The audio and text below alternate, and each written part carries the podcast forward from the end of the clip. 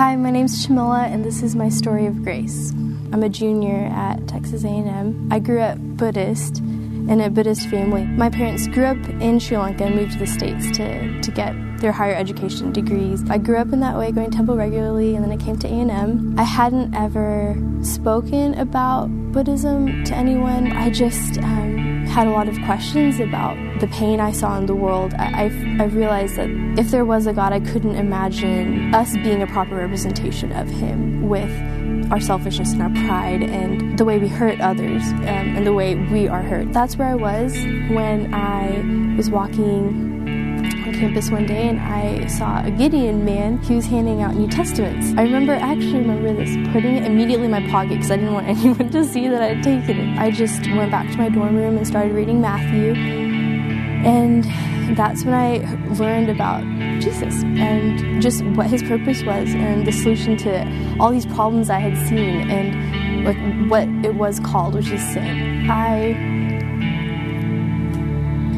have found through these past 14 months that just to know him and to to get to experience these characteristics of himself that could be found perhaps in slivers in a human being, but in him are so just full and deep and are accessible to me at any time that I, since I know him and I can pray to him, I felt his comfort in multiple ways, I would say. He's really comforting me through his word and through grace. Um, the community here, I love Grace College. I love going there and I love sermons and the people. I've been blessed in the comfort he's provided. When I think about it, my first thought would be how he's completely changed my life. I never thought I would be a Christian. Like I never it was I was very detached to the idea growing up. It's crazy to think that I attend church and love reading the Bible and just know him and pray and there's so many things I just never thought would happen. Once again, my name's Shamila and I've experienced grace.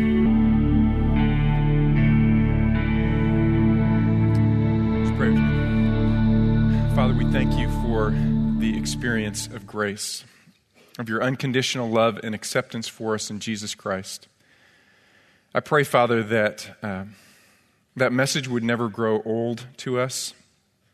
I pray that even this morning it would be fresh and new, and you'd fill our hearts with gratitude. It's in Christ's name we pray. Amen. Please turn with me to Isaiah chapter 55. begin this morning in Isaiah chapter 55. Uh, but first, I want to tell you a story. Have you ever uh, received a gift that you said to yourself, wow, that's just, that's over the top? You know, that's, that's far beyond what I expected or imagined. You ever receive a gift like that and you're, just, you're, you're, you're almost stunned to silence? You don't know how to respond. You're grateful, but you don't know what to say. Uh, I, I, got a gift like that this week. Uh, there's a story to this table. Okay, here's the story. I'm going to tell you a story. Um, when we did, started the Saturday night service a couple years ago, I started speaking from a high top table, and I really liked it because I have space. You know, I can spread things out, and you know, if I want, I could have a cup of coffee here and all kinds of stuff. It'd be really, you know, it's it's like being at home. Uh, you know, you're with me in my home with my coffee, and and so I wanted to speak from one of these, but I couldn't find one. And uh, so my assistant, Susan Breedlove, started looking. And she went to furniture stores and she'd bring back pictures. And I'd say, no, that's not it. No, that's not it. No, that's not it. She got online and she sent me links to websites. And I go, no, that's not it. That's not it. That's not it. And finally I said, you know, I want uh, what my friend Greg has in Houston. I want exactly that. That's what I want. And um, so uh, we called down to Houston to their church and found out that his table was custom made by a family in the church. I was like, ugh. So you can't buy that table. Sorry, there's only one of them, doesn't exist. However, the family might be willing to make you a table. So we called uh, Gary and Fred and Manny, called them, and they said, sure, come on down. And so I went down and uh, I picked out the wood that I want. It's cherry wood, and they measured me, and uh, they began building this table. And I just went down and, and picked it up last week. It's, it's handmade. There, uh, there are no nails in this table, it's just glue and wooden pegs. That's how they make them. There's not another table like this in the entire world. My table's not just like Greg's, it's my table, it's not his table. And um, so when I got down there, the, the Manny's got the table for me, and I mean, it's, it's amazing. It's beautiful. It's got a plaque on the bottom um, commemorating uh, their, their gift to me of this table and their prayer that God would be glorified as His word is spoken from it. And after I picked up the table, then they handed me a book which uh, chronicles in pictures and descriptions the, um, the entire process of them making this table. Okay, so they hand me a book chronicling the whole thing, beginning to end. And then uh, Gary said, Well, I had a few scraps of wood left over, and so I made you a clock from the same wood. I was like, Oh, wow. Uh, I didn't know what to say. You ever receive a gift like that? You just go, Wow, thank you. Thank you.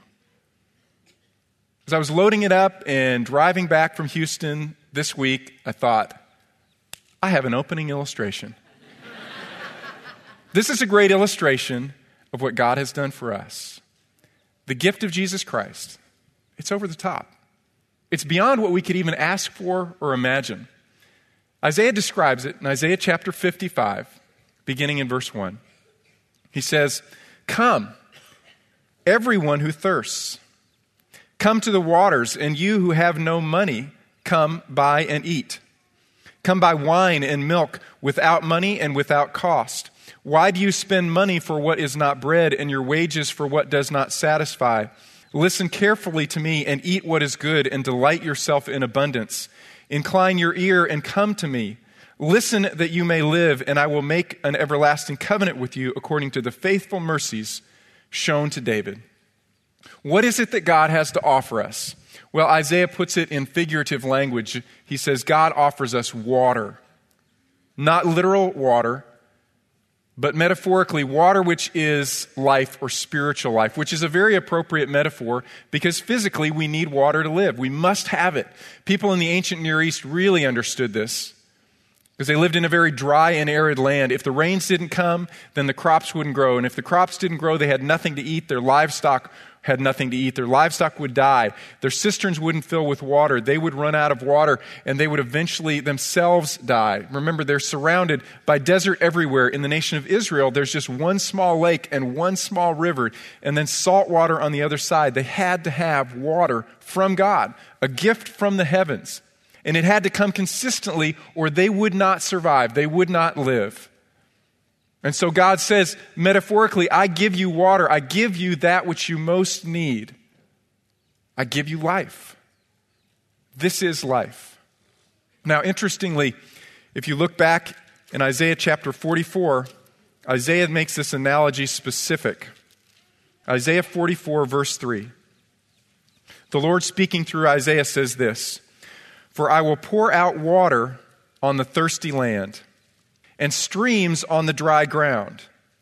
I will pour out my spirit on your offspring and my blessing on your descendants. That is, I'm not speaking simply of literal water, but metaphorically, spiritually, of the water which is my spirit, and I will give my spirit to you.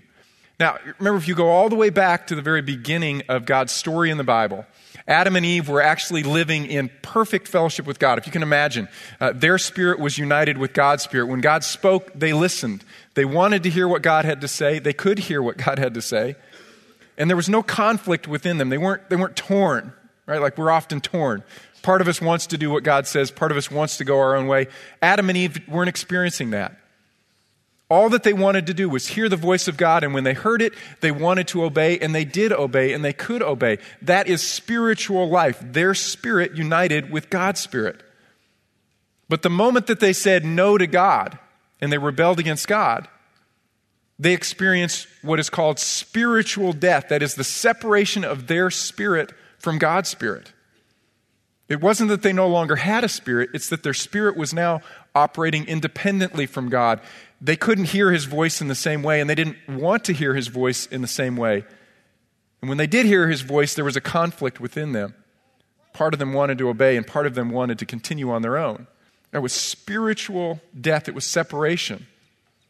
And the inevitable consequence of that spiritual separation was physical suffering and eventually death. The reason there is death in the world is because of sin, sin entering into the world. What God offers us is to fix that. to put his spirit within us once again so that his spirit is reunited with our spirit. That's the first stage, in a sense, in God's redemption plan. Once our spirit is reunited with God's spirit, we have the hope one day that also our body will be resurrected and glorified, and we will be one. We will be a, a unity, so to speak, within ourselves. No more conflict raging within us, and we, be in, we will be in perfect fellowship with God. That is what God offers us when he says, I offer you water, I offer you life. Now, Christ picked up the same theme, used the same imagery, the same analogy. In John chapter 4, remember the story? Uh, let me give you a little background here. John chapter 4, Jesus is walking through Israel and he's passing from the north to the south. And as he does so, he takes the shortest route, which is through Samaria, which is unusual. Jews didn't have relationships with Samaritans, they were very racist in that respect, so they went far around. Samaritans were half breed, part Jewish, part something else. Jews didn't want to have anything to do with them, so they usually take the long route, go around Samaria to get from Galilee to Jerusalem. Well, Jesus goes straight through Samaria. He takes the short route, and he stops in a city in Samaria. He sits down by a well. He's thirsty, and a woman walks up, and he begins to engage her in dialogue. He asks her for a drink, which totally throws her off. First, because Jews don't talk to Samaritans. Second, because a Jewish rabbi doesn't talk to a woman.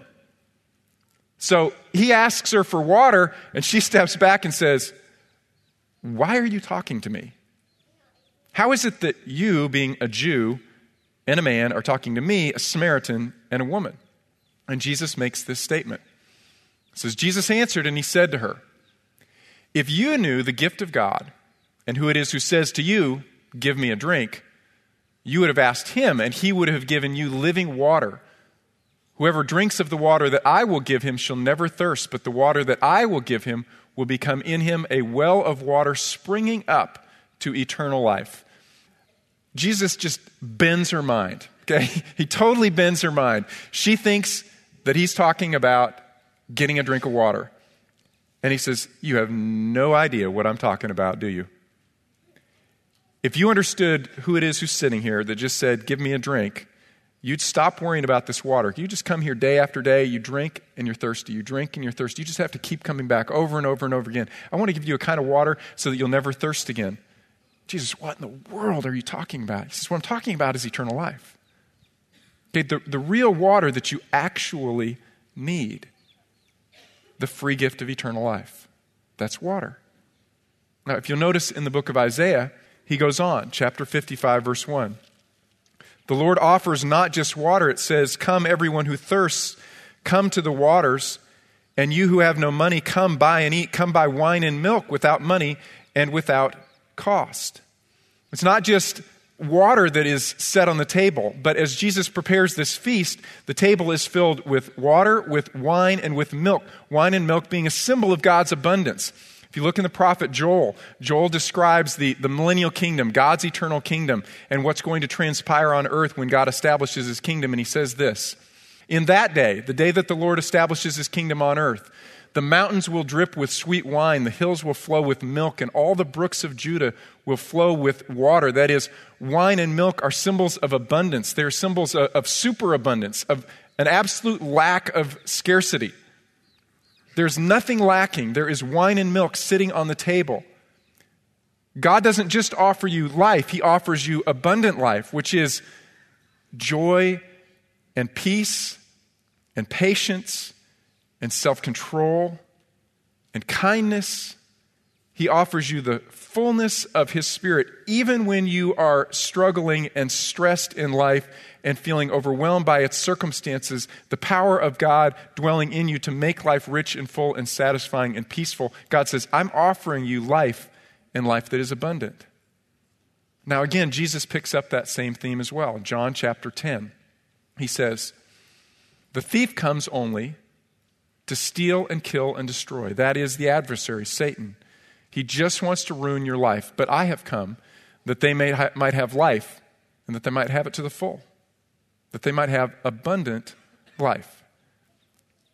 Isaiah says, This is the gift that God has to offer you life that lasts forever, and life that is full and rich and satisfying and meaningful. That is, all that you were designed to be and experience, God offers to you, and you can't find it in any place else. Now, if you had a really wonderful gift, who would you want to give it to? If you had a really wonderful possession, who would you loan it to? Okay, that's often a test for me in my heart. Who would you loan something to that you, re- you really care about this possession? Who would you want to give it to?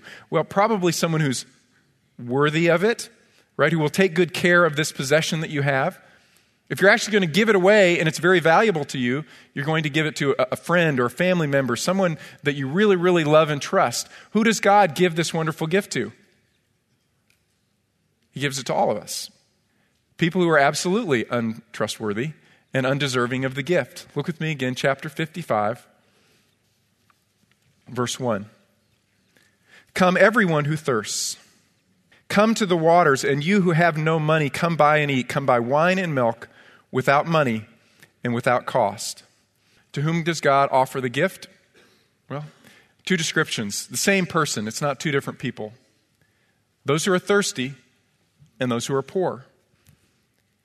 It says, Come, everyone who thirsts, and you who have no money, come. Come to the table.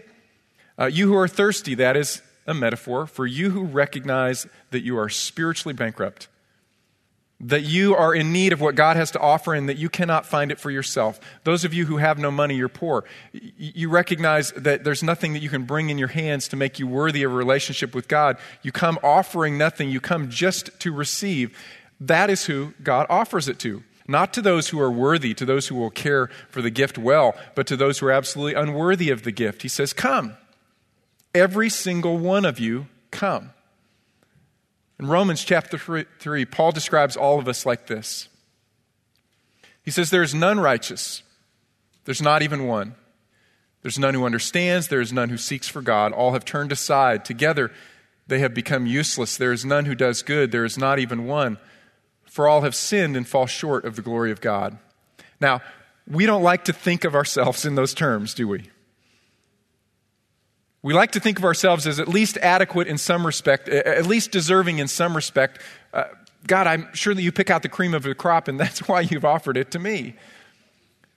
But Romans tells us no, if you look at mankind relative to the absolute holiness of God, all have sinned and fall short of the glory of God. There's none who actually, really, genuinely seeks after God. All of us have fallen short. And God says, It is to these people that I offer my absolutely free gift. It's to you.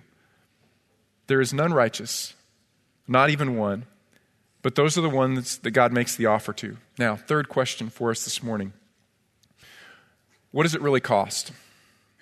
Chapter 55, verse 1. Come, everyone who thirsts.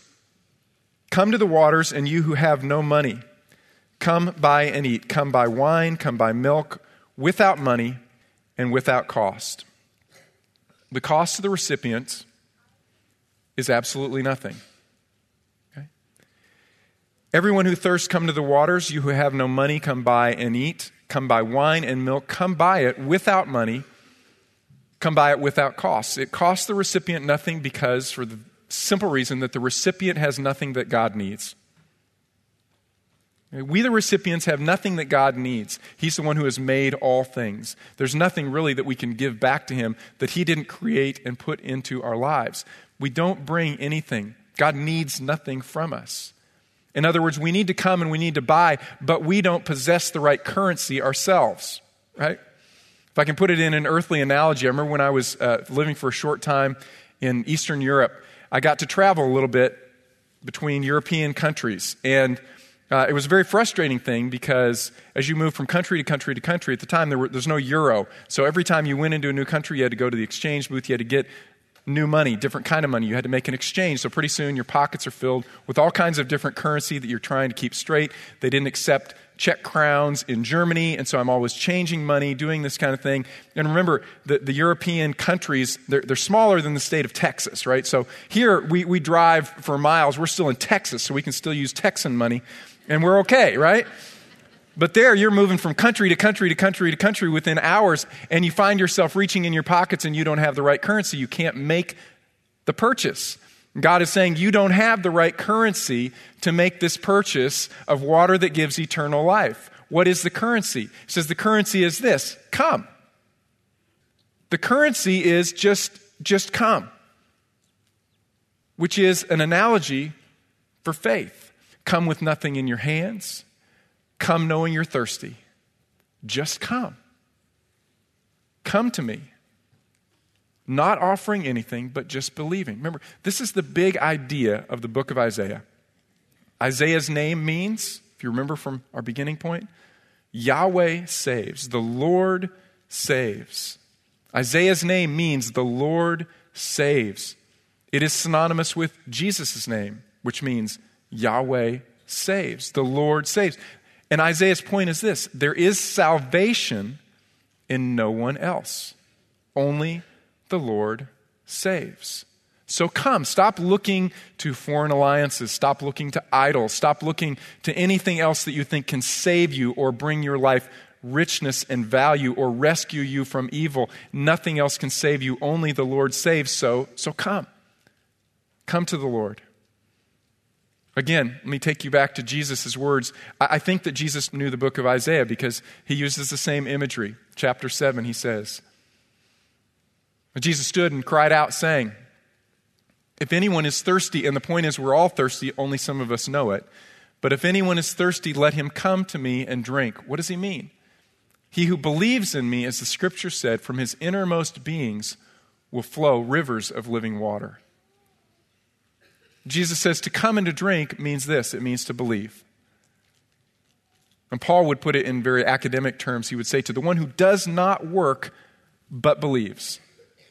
That one, God says, you can have a relationship with me. To the one who stops trying to work and participate in what God has done fully through Jesus Christ, but instead believes, that's the one who comes and receives. That's the one who comes and drinks freely of the water of life. And Jesus says to us, Come. And then rivers of living water will flow up within you. It will be like, he says, like a, like a spring, a natural spring that's bubbling forth giving life to you, giving life to those around you. Come and drink, and waters will flow from you. Now, years ago, there was a, a parable that was told about uh, an ancient king. And this ancient king was, uh, he was very powerful, but he was also very impatient. He wanted to understand his kingdom better. He wanted to understand how things were working with his kingdom, so he gathered his economists. Okay, all of his economists gathered together, and he said to them, I want you to tell me how my nation works, and I want you to get to the point. Be brief, okay?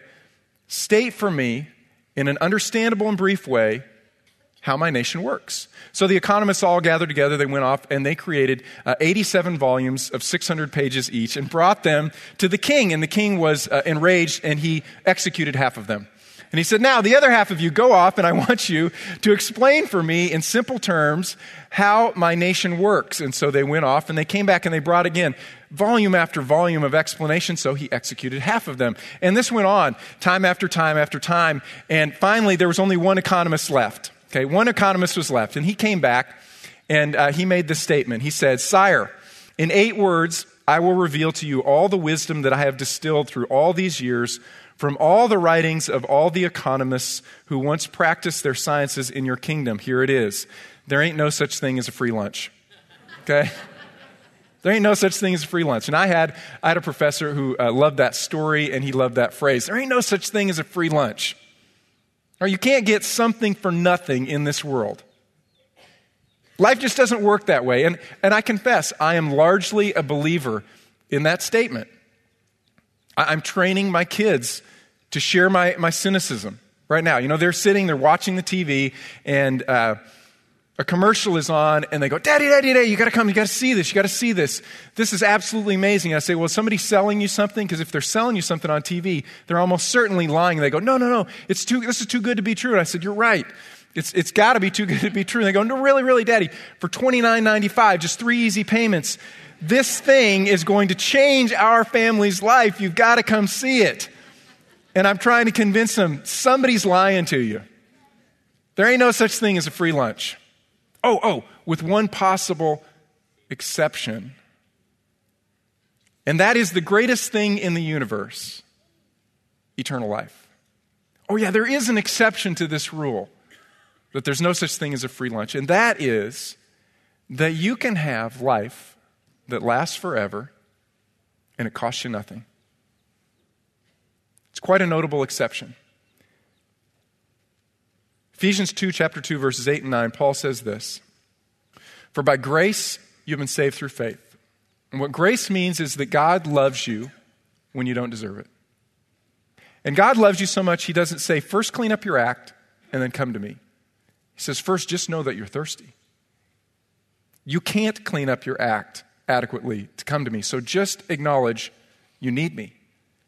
I love you unconditionally, knowing everything about you, and I choose you. That's grace. By grace, you have been saved or rescued through faith. Just faith. Faith and faith alone. Faith alone in Christ alone. Not faith plus your works, just faith in Christ and in Him and His finished work. By grace, you've been saved through faith. This is not of yourselves, it is the gift of God. Lest you miss the point, it's not as a result of works, so that no one may boast. That word for gift is the word dorea, which means gift in Greek and in English. It means something that you cannot purchase. You don't give payment for it, it's just a gift. There are no strings attached on the front end, there are no strings attached on the back end. It is absolutely a free gift. Very end of the Bible, the book of Revelation, God says this Revelation chapter 21. Then God said to me, It is done. I am the Alpha and the Omega, the beginning and the end. I will give to the one who thirsts from the spring of the water of life, and I'm going to give it to him without cost. No cost. Okay, no cost to you whatsoever. Now, there's another sense, though, in which this statement, there ain't no such thing as a free lunch, is always true. Okay, this gift of water, this gift of life, eternal life, is absolutely free to us, but it is not free to God. It was costly to God. The point is this we don't bear the cost, the recipient doesn't bear the cost. The giver chose to bear the cost. Turn back with me to chapter 53 and verse 5. But he that is our Messiah, Jesus, he was pierced through for our transgressions, he was crushed for our iniquities. The chastening or the discipline for our well being fell upon him. And by his scourging we are healed. All of us, like sheep, have gone astray. Each of us has turned to his own way, but the Lord has caused the iniquity of us all to fall on him, or as we saw last week, literally to attack him. It's not that the gift is cost free, it's that we, as the recipients, don't have to bear the cost. Because God has made himself the bearer of the cost. He put all of the cost on his son Jesus Christ. 1 Peter chapter 1, Peter puts it like this. He says, Knowing that you were not redeemed or purchased, purchased from death, purchased from slavery to sin and death, with perishable things like silver or gold, that currency didn't work from your futile way of life inherited from your forefathers. Instead, you were purchased with precious blood, as of a lamb, unblemished and spotless, the blood of Christ. The blood of Christ. Free to us, but costly to God. Uh, let me illustrate. You're probably aware of the fact that um, governments are experiencing budgetary shortfalls everywhere, nationally, state, local. Uh, so, in some states and some municipalities, they're trying new strategies to fill up their coffers, okay? Get closer to reaching the budget. In uh, California, they're writing more tickets, and their tickets are more expensive for traffic violations. Uh, in one city in LA, there's an intersection, and at that intersection alone, just that intersection, last year, the city drew in $1.5 million from one intersection. If you run a red light at that intersection, it's $476, okay, just for running one red light. Can you imagine? Not that any of us ever run a red light, especially me, right? But imagine you go through and you run that red light, you get pulled over, here's your ticket, 476 bucks. Wow. Now imagine if the officer says, here's your ticket, you ran it, I've got you on camera, and here's $500 to pay your ticket. Oh, and I'm going to write you a check as well because your insurance rates are going to go up. I'll cover that as well. And defensive driving, I got that covered. I'll actually go and attend in your place. So any cost that you might have borne, I have covered. Couldn't happen, could it? Because in this world, there ain't no such thing as a free lunch, right? In the real world, it's not going to happen. But in the spiritual world, that's exactly what happens. God writes us a ticket, and the ticket is our debt for sin. And the wages of sin is death, it's eternal separation. And God says, Let me have that, and let me pay that for you. And all the consequences that go along with that, I will pay for you. God Himself bears the cost. Now, if this message is new to you, you may be saying to yourself, this is just too good to be true. Because this is not the way that the world works, right? Matter of fact, if you look at all of the religions of the world, they're based on the principle that there ain't no such thing as a free lunch, right?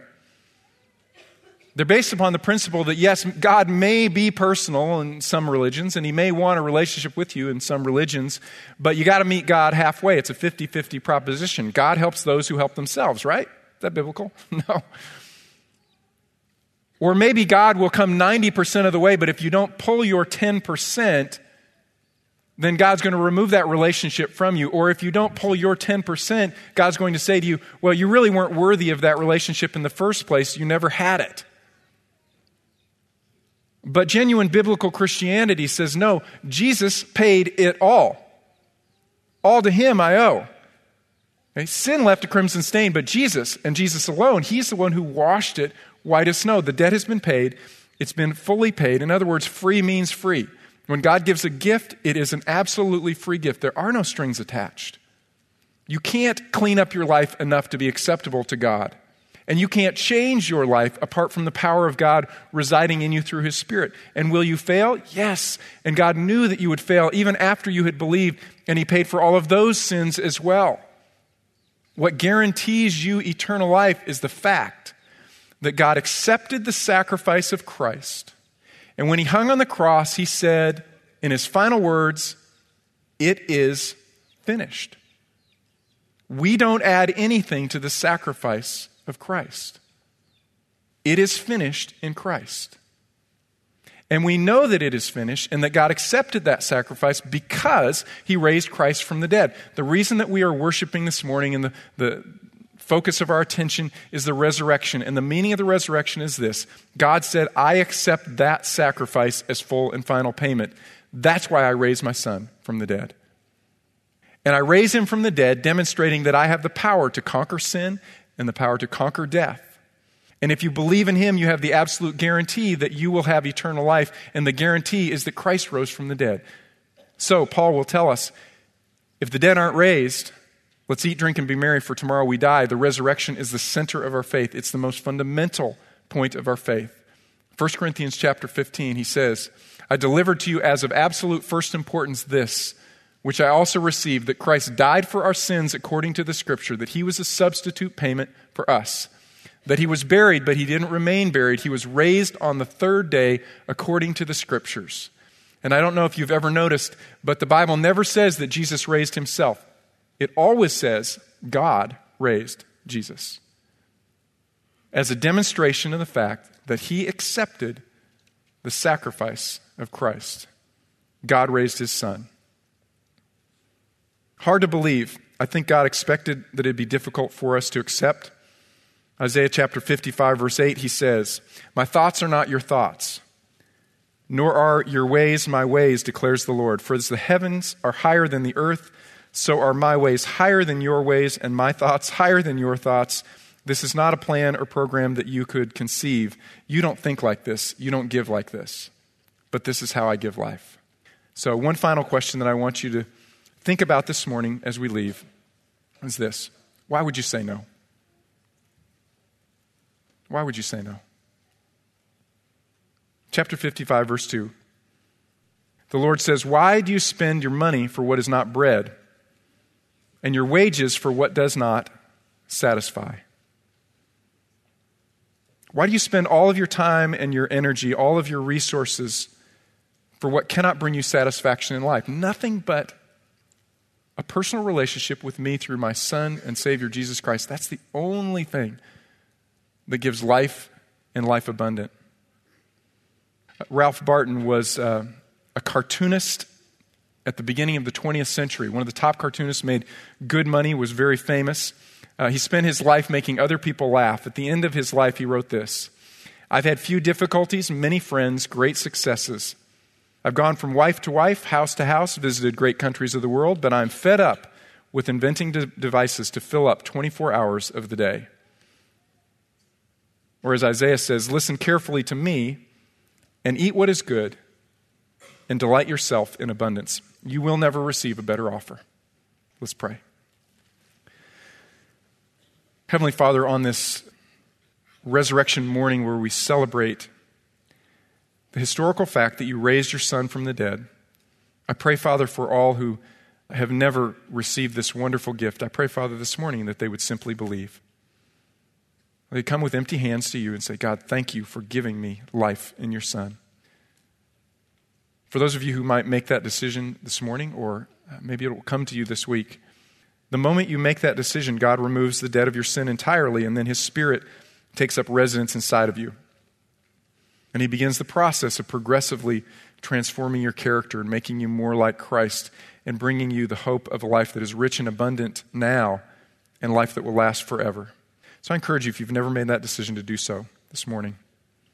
For those of you who know Jesus Christ, I, I, my prayer for you is that um, this morning you would just be filled with a fresh sense of gratitude to God for Christ and that you would share that gift.